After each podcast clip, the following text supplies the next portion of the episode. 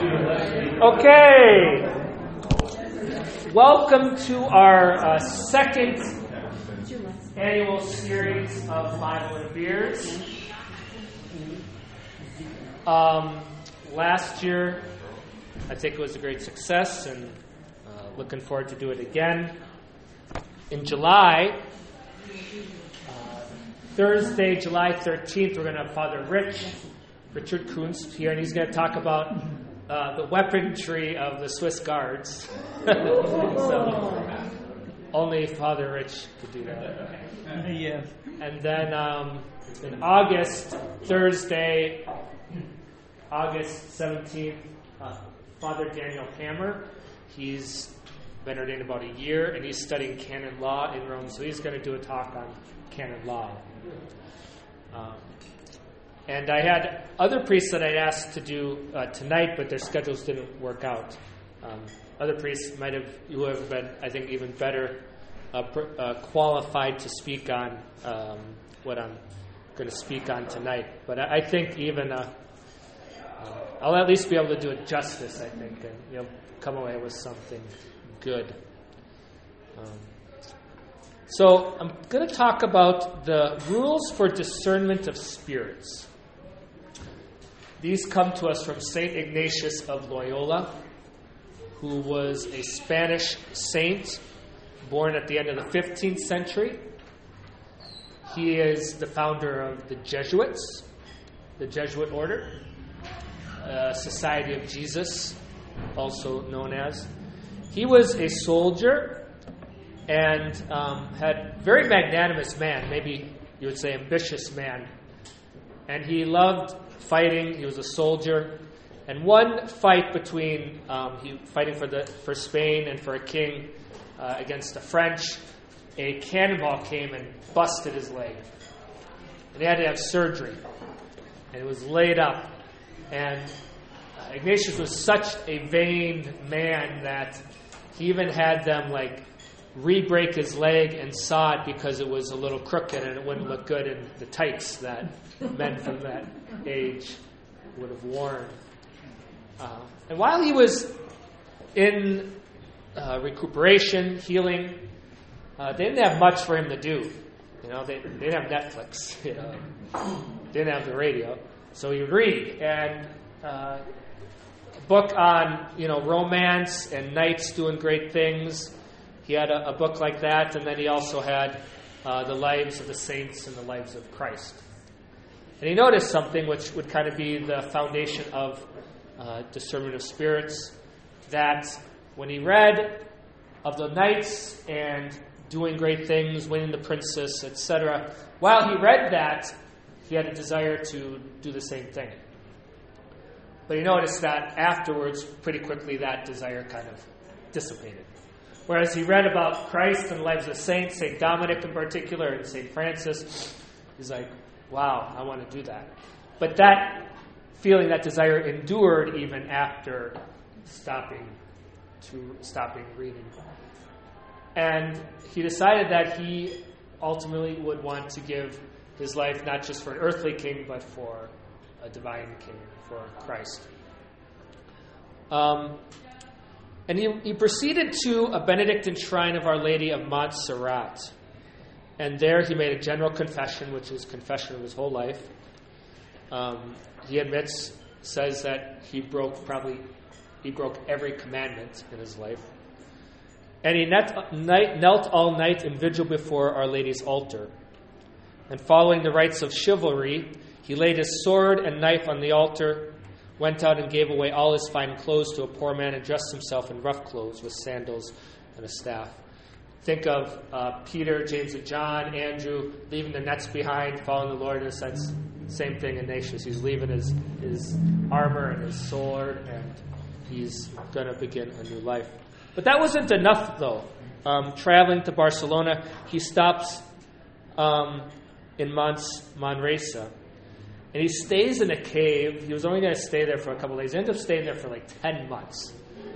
And this was a time of true, like, spiritual torment and turmoil for him. Um, a lot of guilt, shame, Um, just the Lord just put him through the wringer during these, these 10 months.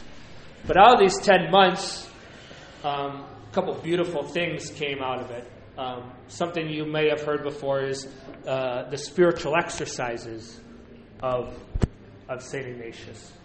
Spiritual exercises are kind of like, can be in a military guy, kind of a boot camp, a spiritual boot camp, uh, where you imagine yourself in different um, uh, scenes with Christ and different things you reflect on and think about. Uh, and it, they, it's like a 30 day retreat, it's supposed to be. And to this day, Jesuits, before they make their final vows, do a 30 day retreat. Uh, we have priests in our diocese who have done that. I don't think I could go 30 days silent and. Who knows? Maybe someday I'll do that. Um, so the spiritual exercises came out of his 10 months of, of prayer and, and inner turmoil and, and um, wrestling with the Lord, uh, as well as part of the spiritual exercise of what I'm going to talk about tonight are the rules for discernment of spirits.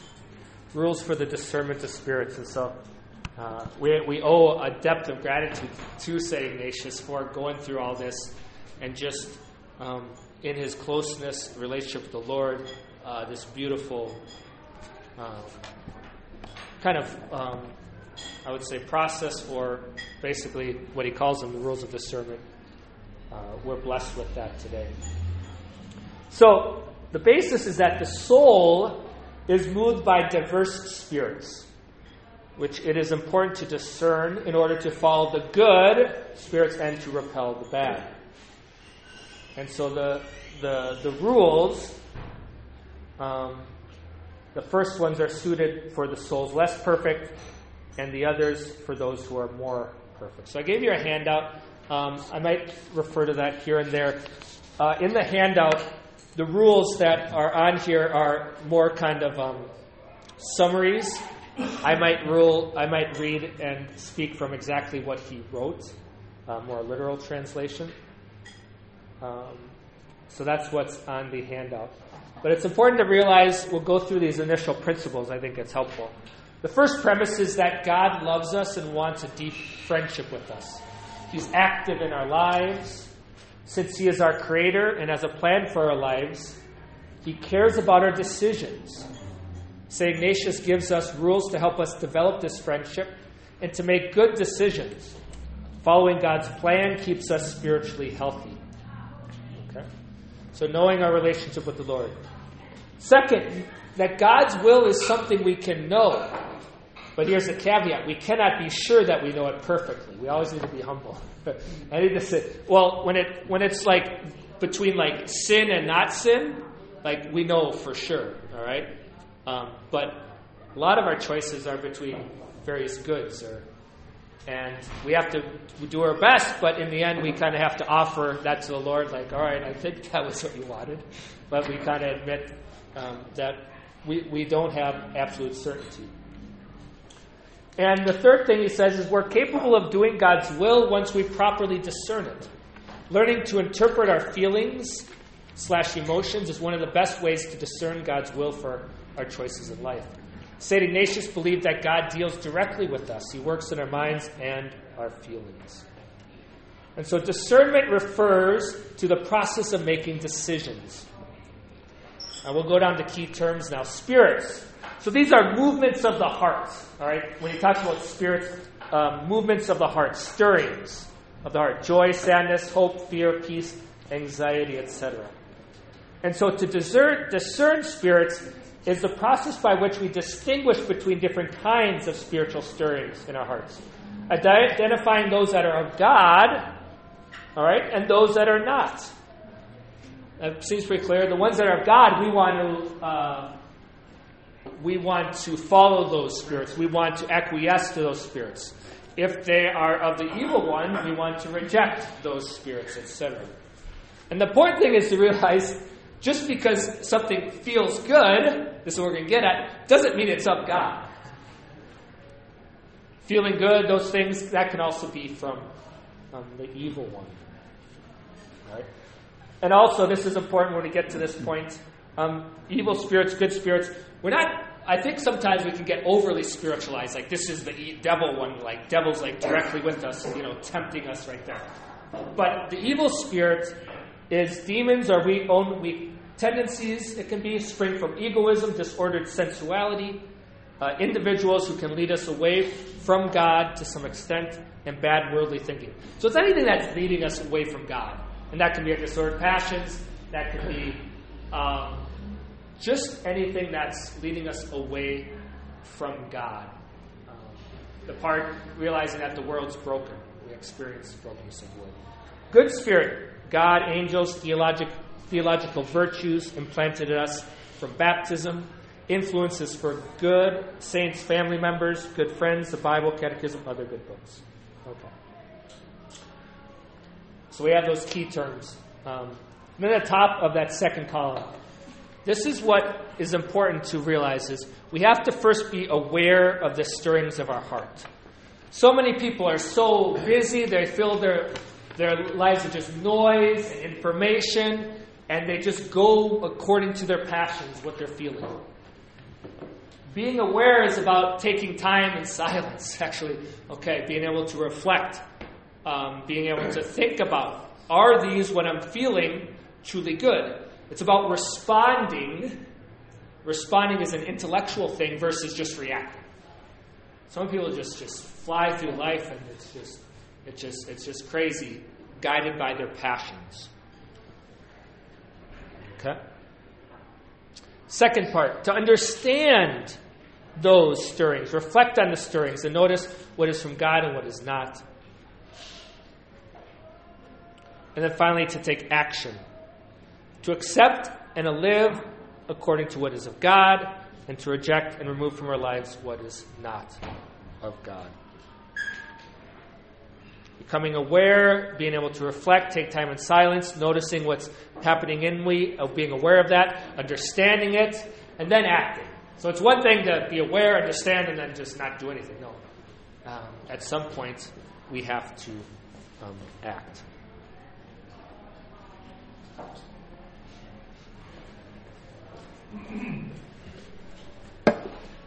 So now to the rules for discernment of spirits. The first one, the first and second are so very important. The first rule in the persons who go from mortal sin to mortal sin, the enemy is commonly used to propose to them apparent pleasures, making them imagine sensual delights and pleasures in order to hold them more and make them grow in their vices and sins.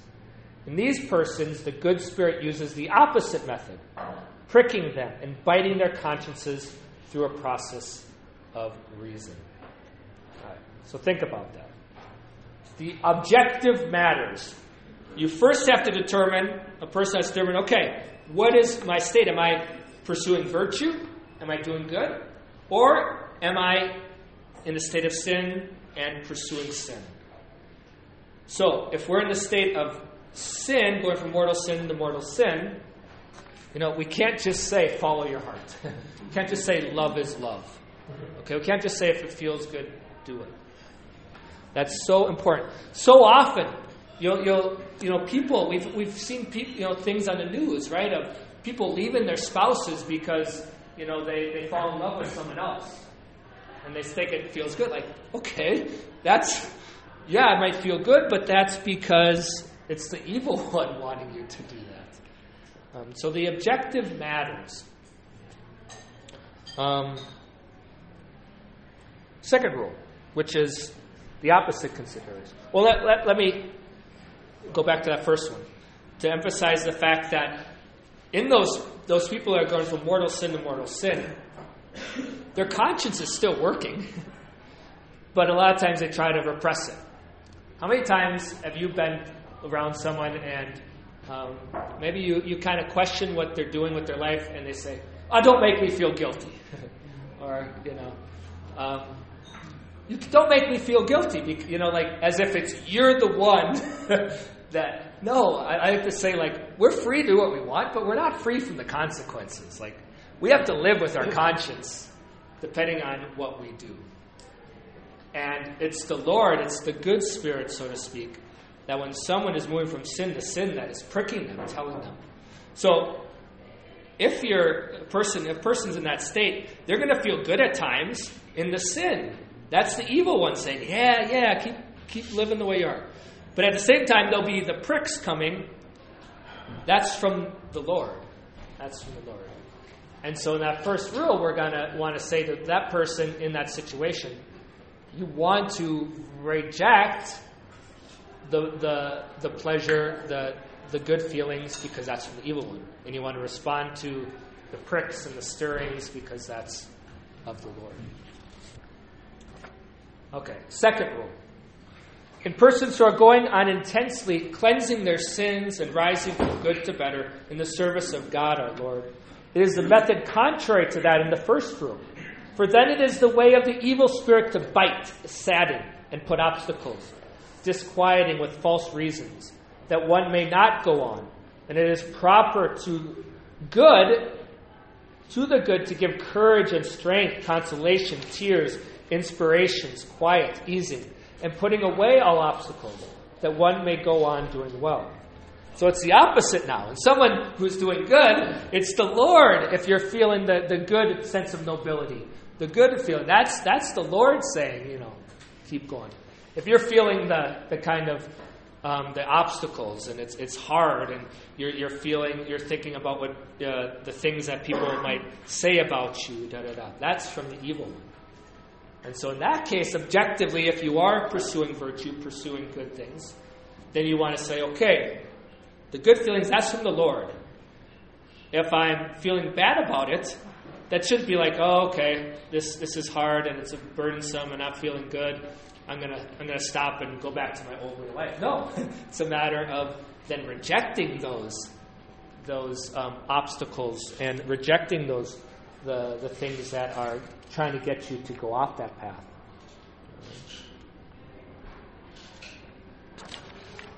I'm gonna go into more depth, but there's an example of St. Therese of Lisieux. Okay? Uh, the night before her vows, she had this great doubt, like whether she should go ahead with it, right?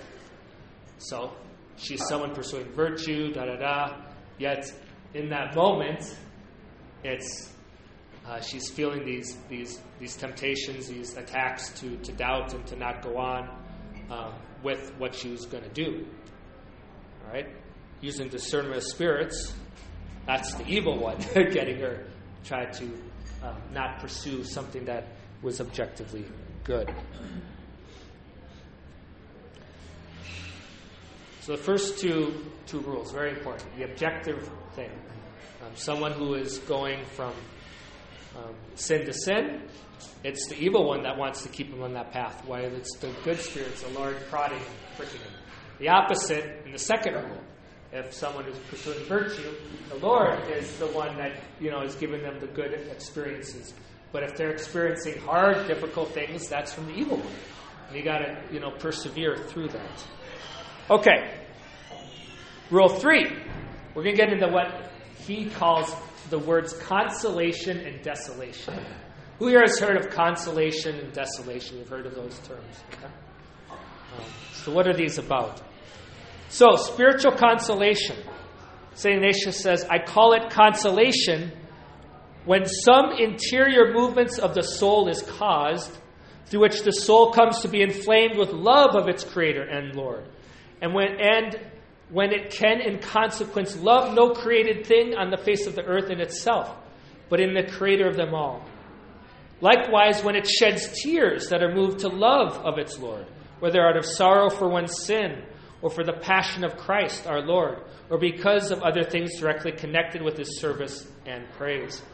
Finally, I call consolation every increase of hope, faith, charity, and all interior joy, which calls and attracts to heavenly things and to the salvation of one's soul, quieting it and giving it peace in its Creator and Lord. So, consolation, term for kind of those, those good feelings, those uh, things that are encouraging, um, those uplifting things that draw us closer to the Lord. Okay? That's consolation. I hope all of us can think of times in our life when we experienced um, consolation. The important thing is to remember that Um, these consolations are good, but recognizing that they come from God, they're a gift from God. Um, to remember them, uh, maybe even to journal, because we as humans, we have short memories of the good things, the consolations, right? Because there is going to be a time, our times, where the opposite is the case, and that's what desolation is. So, this is the fourth rule of St. Ignatius. Spiritual desolation, I call desolation all the contrary of the third rule, such as darkness of soul, disturbance in it, movement to things low and earthly, the unquiet of different agitations and temptations, moving to want of confidence, meaning lack of confidence, without hope, without love. When one finds oneself all lazy, tepid, sad, and as if separated from his Creator and Lord. Because as consolation is contrary to desolation, in the same way the thoughts which come from consolation are contrary to the thoughts which come from desolation. So it's the, the opposite, and I'm sure we've all experienced times of desolation. One important very thing to realize right here, and we'll go into it a little deeper, is that just because you feel desolation doesn't mean you're far away from God, doesn't mean you're in sin, doesn't mean you're, you're, you're sinful, okay? We'll get to, there's three kind of causes of, of desolation. Um, but it's not necessarily sinful. I think a great example is Mother Teresa. Um, she does all these great things in her life. She just looks like, wow, she's so joyful, did a great job. Then when she dies, they publish her diary. And um, Come Be My Light, I think is what it was uh, titled. But in her diary, it reveals a profound desolation for almost 50 years of her life, right? And she wasn't sin- sinning, you know, during that time. No. It was you know, we'll get to it. A mysterious reason would say that God allowed her to experience that desolation during her life. Right? But she was as close um, to God as anyone has been recently, I would argue. Um, even go back to the point of thinking about Christ and the cross. We would have said that's as Christ always had in union with, with, with the Father he said, in a sense, the beatific vision. But in that moment, in a sense, he removed himself from the pleasure of that relationship with the God and experienced desolation in his human side. So, dealing with desolation, this is important. in time of desolation, never make a change, but to be firm and constant in the resolutions and determination in which one was the day preceding such desolation, or in the determination in which he was in the preceding consolation. Because as in consolation, it is rather the good spirit who guides and counsels us, so in desolation, it is the bad with those counsels we cannot take a course to decide rightly. Right? So if you are feeling down, if things aren't going well, all right, that is not the time to change. Little things. If you make, um, I'm to I'm to do my weekly holy, holy hour, you know, at the chapel. And, you know, you're having a bad day, da da da, um, things aren't going your way, uh, I'm just not going to go. Like, no, that's not a time to make a change in your commitment to something. Uh, I was listening to a podcast, and a priest referenced a priest who was a vocation director of a diocese, like me, a vocation director. And this vocation director said something very good. He said, don't you dare tell me you're leaving the seminary in February. Why? Because February is long, it's, it's cold, it's, you know, um, for guys, maybe there's, you know, Valentine's Day comes around, you know, you get lonely. Okay. Don't tell me as a vocation you're going to leave the seminary in February, right? Um, you're in a state of desolation, okay? And that's not a time to make a, a radical change in your life. Very, very important. Same thing with getting married, all right? People get married, they're engaged, and, you know, at the end, maybe there's, you know, things just aren't going well in someone's life, and maybe it is uh, just for some reason the Lord's allowing it. That's not a time to decide, oh, I'm not going to marry her just for, for a reason of how you're feeling. So don't make radical changes when in desolation.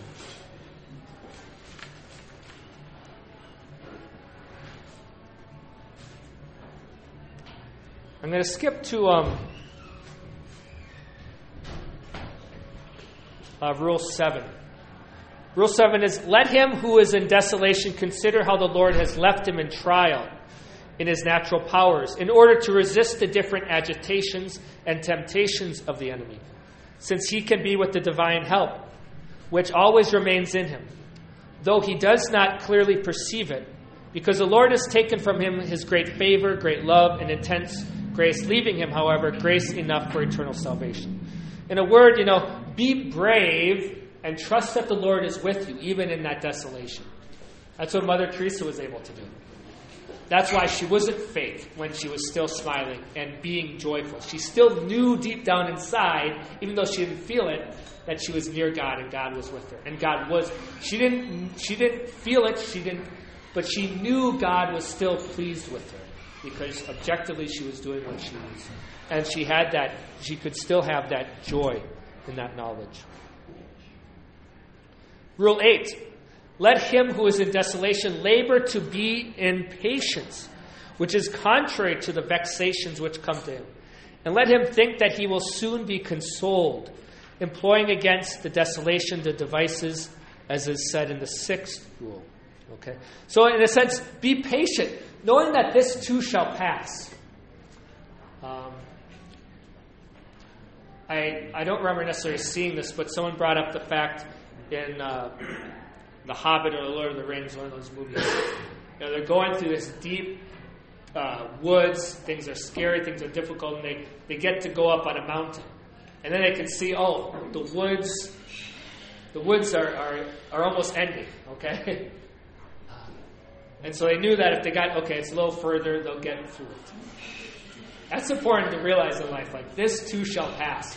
Everything when we're in the moment, right, is so acute, and it's just like, oh, you know, I had some moments with that in the last couple of weeks, and it's just like, remind myself, okay, this too shall pass, we'll get through it, and uh, we'll, we'll move on, and, and things will be okay.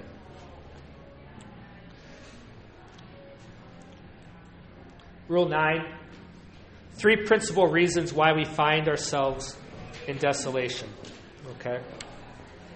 So, the first is because of our being tepid, lazy, or negligent in our spiritual exercises. And so, through our faults, spiritual consolation withdraws from us. So, it can be our fault that we're in desolation, all right? We're lazy, um, we're lukewarm in our faith. I was even thinking, even physical, even physical desolation can lead to spiritual desolation. If you're not eating right, if you're not sleeping well, um, I was so I was typing this up, and then it was like, you know, I haven't worked out in a while. I, I, would kind of use it as motivation this afternoon to actually go go work out in, in the garage, um, because physical desolation can lead to spiritual desolation. So we need to take care of ourselves as well. The second, um, desolation comes to us to try us, to see how much we are and how much we let ourselves out in His service, and praise without such great pay of consolation and great graces. All right? So it's easy to, to praise God when things are going well. It's hard to praise God when things aren't going well. In a sense, it's a scrimmage, it's a, it's a test, you know, when desolation can, comes. Are we truly faithful? Uh, the saying it's easy when it's easy. It's difficult when it's difficult. Uh, it's God wants us to love Him for who He is, in His purity, in His, in His, in His, um, in His His being, and not just like for the good things we get from them. Same things on you who are parents, like. When you know, you know, there are times when the kids are just coming up here because you know you, you've given something. They're being nice because you're going to give them something, versus actually being around you because they love you, or, or they come up and they're so nice and, you're like, okay, what, what do you want? what, do, what, do, you want? There's, there's something more uh, than just you uh, being so nice. And then the third um, is to give us true acquaintance and knowledge that we may interiorly feel that it is not ours to get or keep great devotion, intense love, tears, or any spiritual consolation, but that all is the gift and grace of God our Lord, and that we may not build a nest in a thing not ours, raising our intellect into some pride or vainglory, attributing to us devotion or other things of the spiritual consolation. So we learn humility in desolation. We realize I can't control necessarily how I'm feeling in these times. And so it's all on God. I, I pour myself up. I, I offer Him my poverty. I love that idea. Um, offering God our poverty. That, that widow outside of the treasury, she puts in her two coins. Everyone puts in all this other money, and Jesus says she put in more than everyone else because she gave from her poverty. That's what God wants from us: is our poverty, our lack of control, our lack of certainty, our, our weaknesses, just our lack of being able, you know, look back and say, I thought I made the right decision, but I don't know, Lord, I, I give it to you. Um, that's our poverty. And that, that's what desolation helps us know that hu- humility. Um, also, it helps us realize we don't know what we have until it's gone sometimes, or we, we have the possibility of losing it. And so we don't realize the great graces that consolation can be uh, in the times unless there's times when we experience desolation. Rule 10, quickly. Let him who is in consolation think how he will be in desolation, which will come after, taking new strength for them. In a sense, prepare, okay? When you're in desolation, drink from that oasis, okay? Remember it, as I said before. Maybe write it down, um, remember it. But then you have to realize, okay, I can't live here. It's a transfiguration. Peter, James, and John go up on the mountain. And, and Peter's like, this is great, God, let's build some tents. We're just to I'll just stay here forever. Jesus like, no, we got to go down from the mountain. The next life is when we get to live in consolation, live on Mount Tabor, live uh, on top of the mountain forever. But this life is going, in a sense, through the desert. But we have to use those times to prepare. Uh, rule 11 Let him who is consoled see to humbling himself and lowering himself as much as he can, thinking how little he is able for in the time of desolation without such grace or consolation. Again, learning humility. On the contrary, let him who is in desolation think that he can do much with the grace sufficient to resist all his enemies, taking strength in his Creator and Lord. So, in the time of desolation, realizing I don't have this nat- all these natural kind of good feelings, but it's trusting that the Lord will help me through. His grace is enough. And His grace meaning not necessarily great feeling, not really even really being able to sense it or see it, but knowing that He's with me and somehow He's going to help me through. Okay, that's um, important to realize uh, when in the times of desolation. Okay, I'm just going to do two more quickly. Um, St. Ignatius says the enemy acts like a bully or a bratty child in being weak against vigor and strong of will. Because as it is the way of the bully or the bratty child, when he is quarreling with some man to lose heart, taking flight when the man shows him much courage, and on the contrary, if the man losing heart begins to fly, the wrath, the revenge, and fer- ferocity of the bully or bratty child is very great, and so without bounds.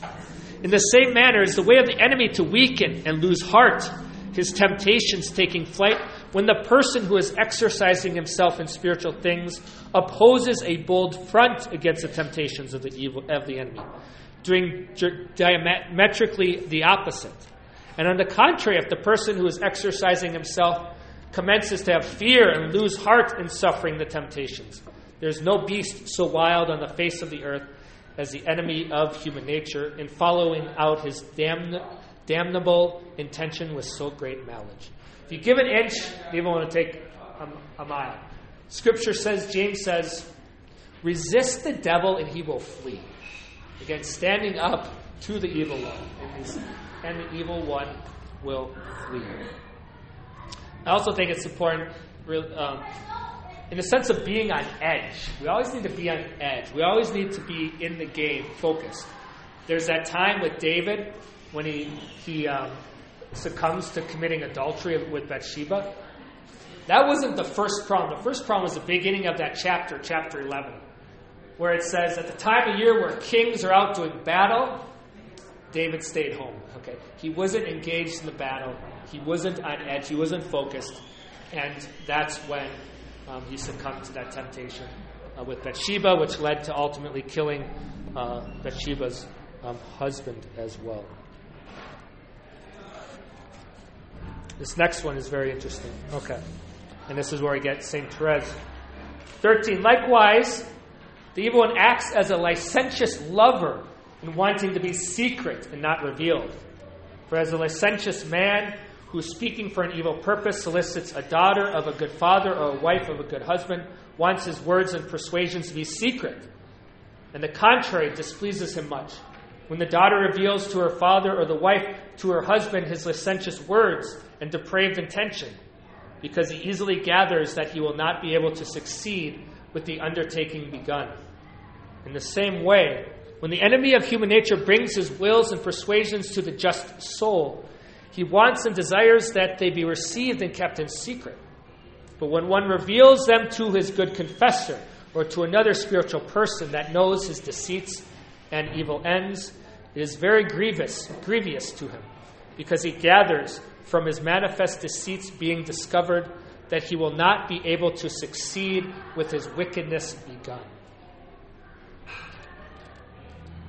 It's about bringing things to light, right? Not keeping them secret to yourself. Um, when I I have a priest fraternity, and we meet together every so often. And one of the things we each do is during our time is we say, um, I have, you know, I haven't been involved in, in any inappropriate communication with, with any woman.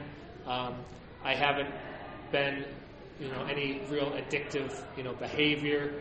Um, and there's a couple other things we say like that. It's like, okay, because you got to bring it to the light if there's any sort of, you know, temptations that are coming in that way. And then St. Therese speaking again. So this is what she wrote in the story of a soul.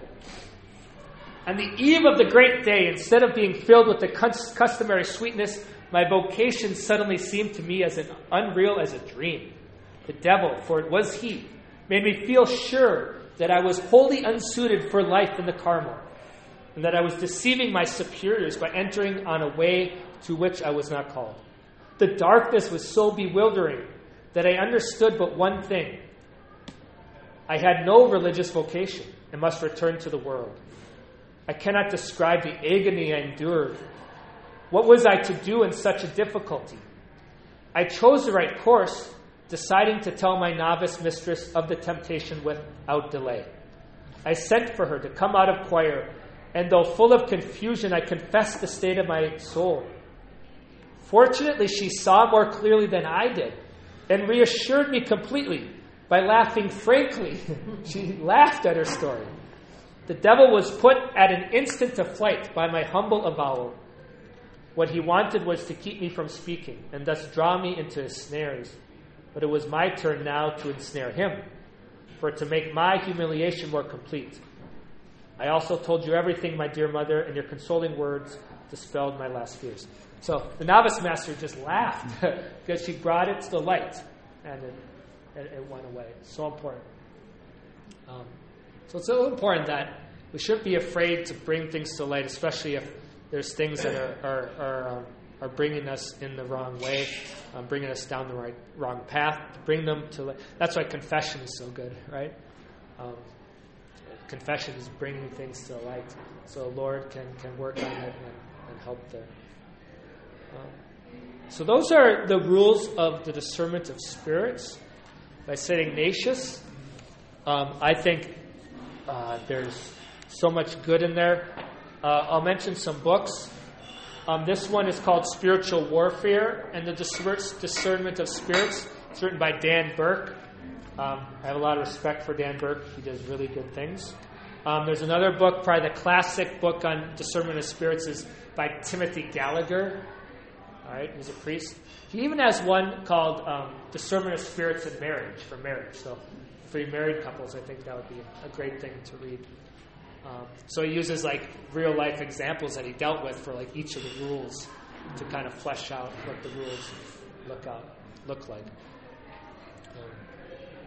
Yeah, so that's that's all I have as far as a presentation. But uh, any kind of questions, any clarifications of any of this, any um, comments, any one say like, yeah, Father, you know, I I think that you know makes sense, or maybe you have an experience of one of these rules that uh, came to mind when I was speaking.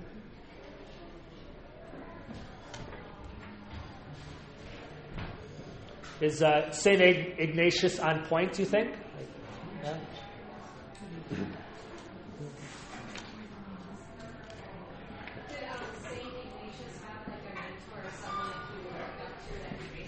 Yeah, that's the interesting thing is basically no, you know.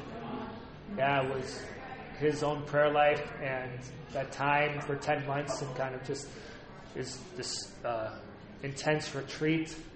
Um, yeah, I don't think. I mean, he, he read some books, um, but uh, like when he was in bed, he, he, he believed like I want to do great things too. But this this is more, I think, more divinely inspired. The Lord working in His own prayer and reflection uh, to do this because you know he was yeah he he started this order and so many many holy men have learned from him.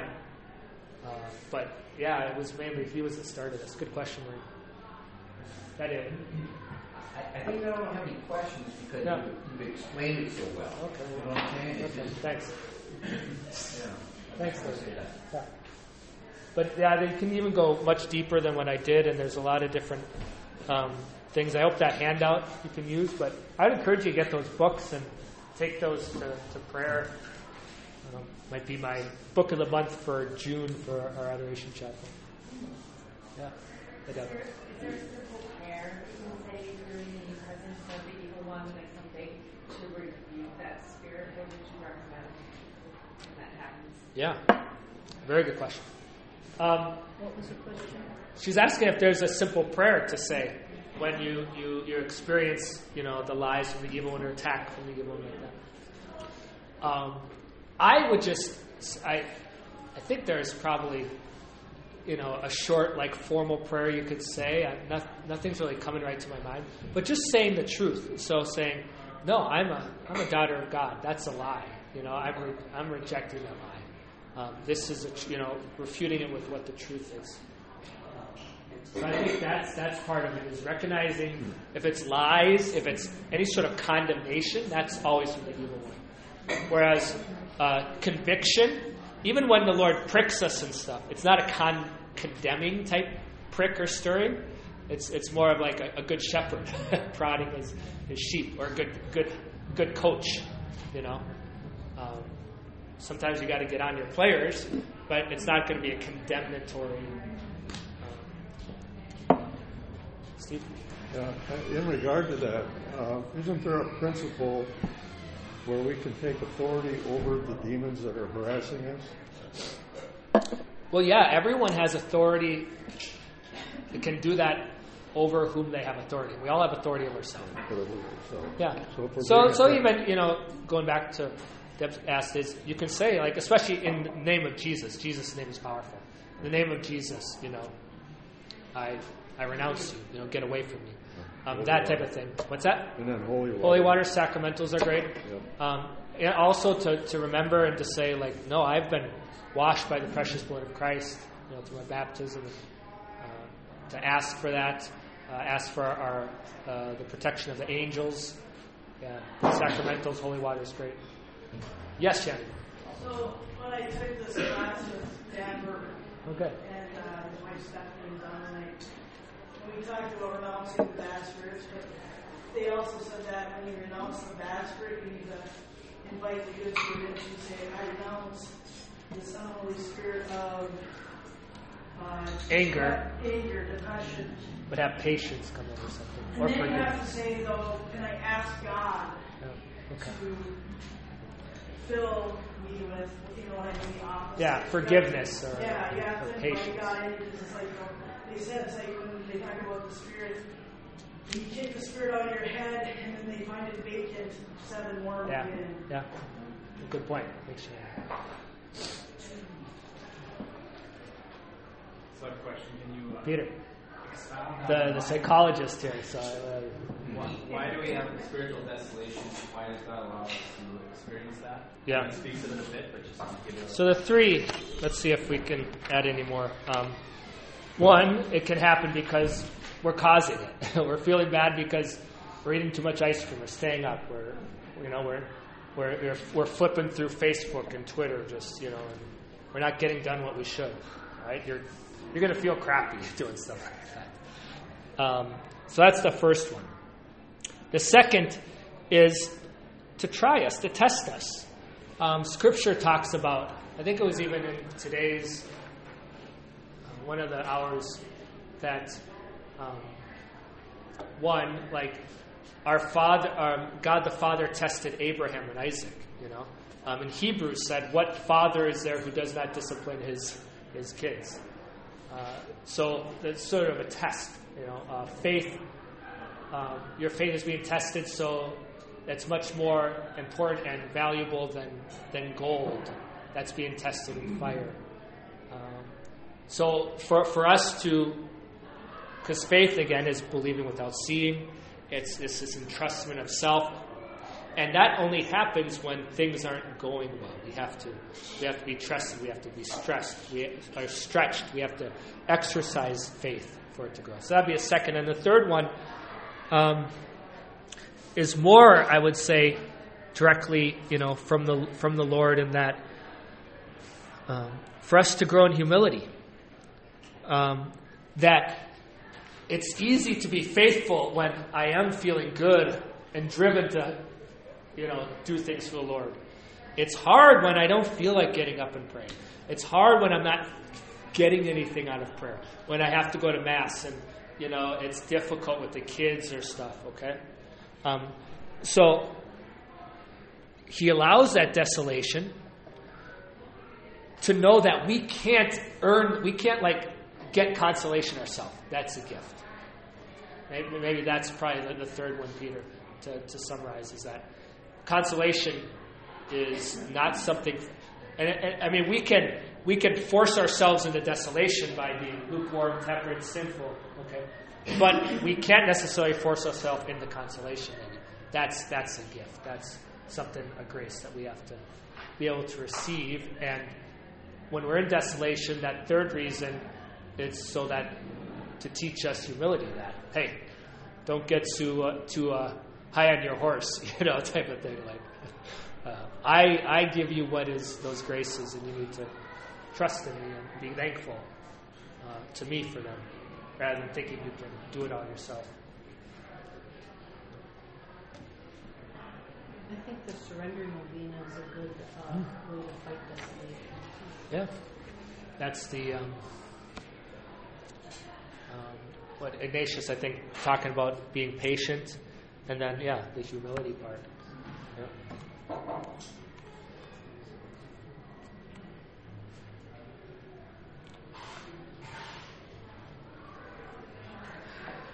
Um, Peter, just in this book, uh, Dan Burke says a little more. He'll say, Desolation is the bitter antidote to this dangerous temptation to see ourselves as the captain of our ship and master of our own destiny.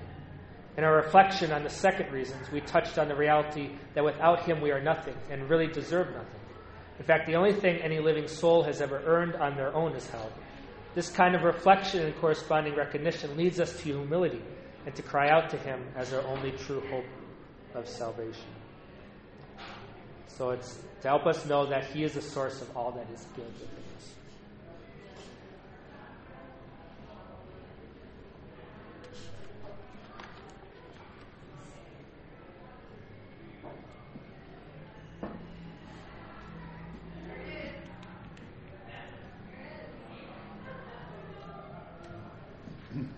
Anything else? So depression is not desolation.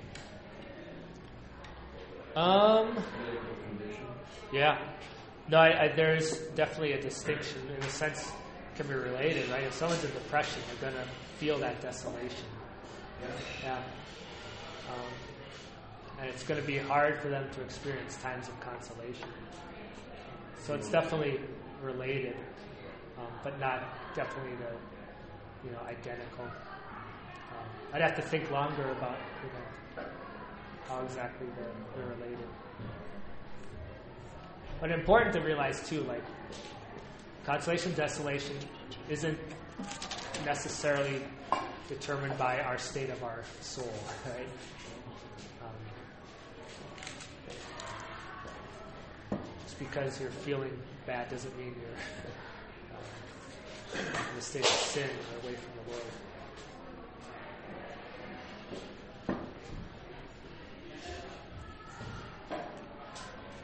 Anyone intrigued enough by this that they want to look into it more or read more? Maybe a little bit. Okay. I think even even those first two rules are good because we deal with people all the time that talk about that way. Like, you know, oh, you know, I, I met my soulmate, and so this is what I'm going to do with my life. No, like, we need to judge whether that's actually the right path. Or don't make me feel guilty. making you feel guilty. That's your choices are making you feel that way.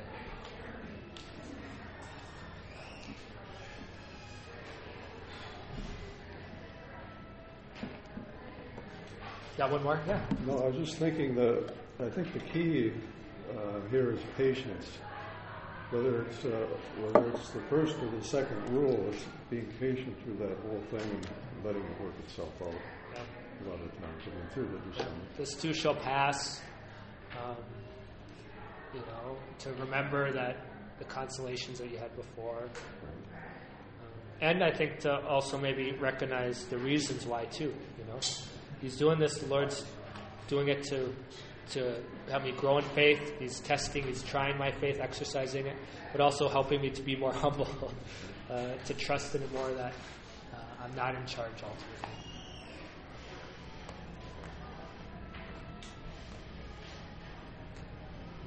You can just say a glory be, and uh, you guys can continue to chat and stay as long as you want. There's uh, more food over here. In the name of the Father, and the Son, and the Holy Spirit. Amen.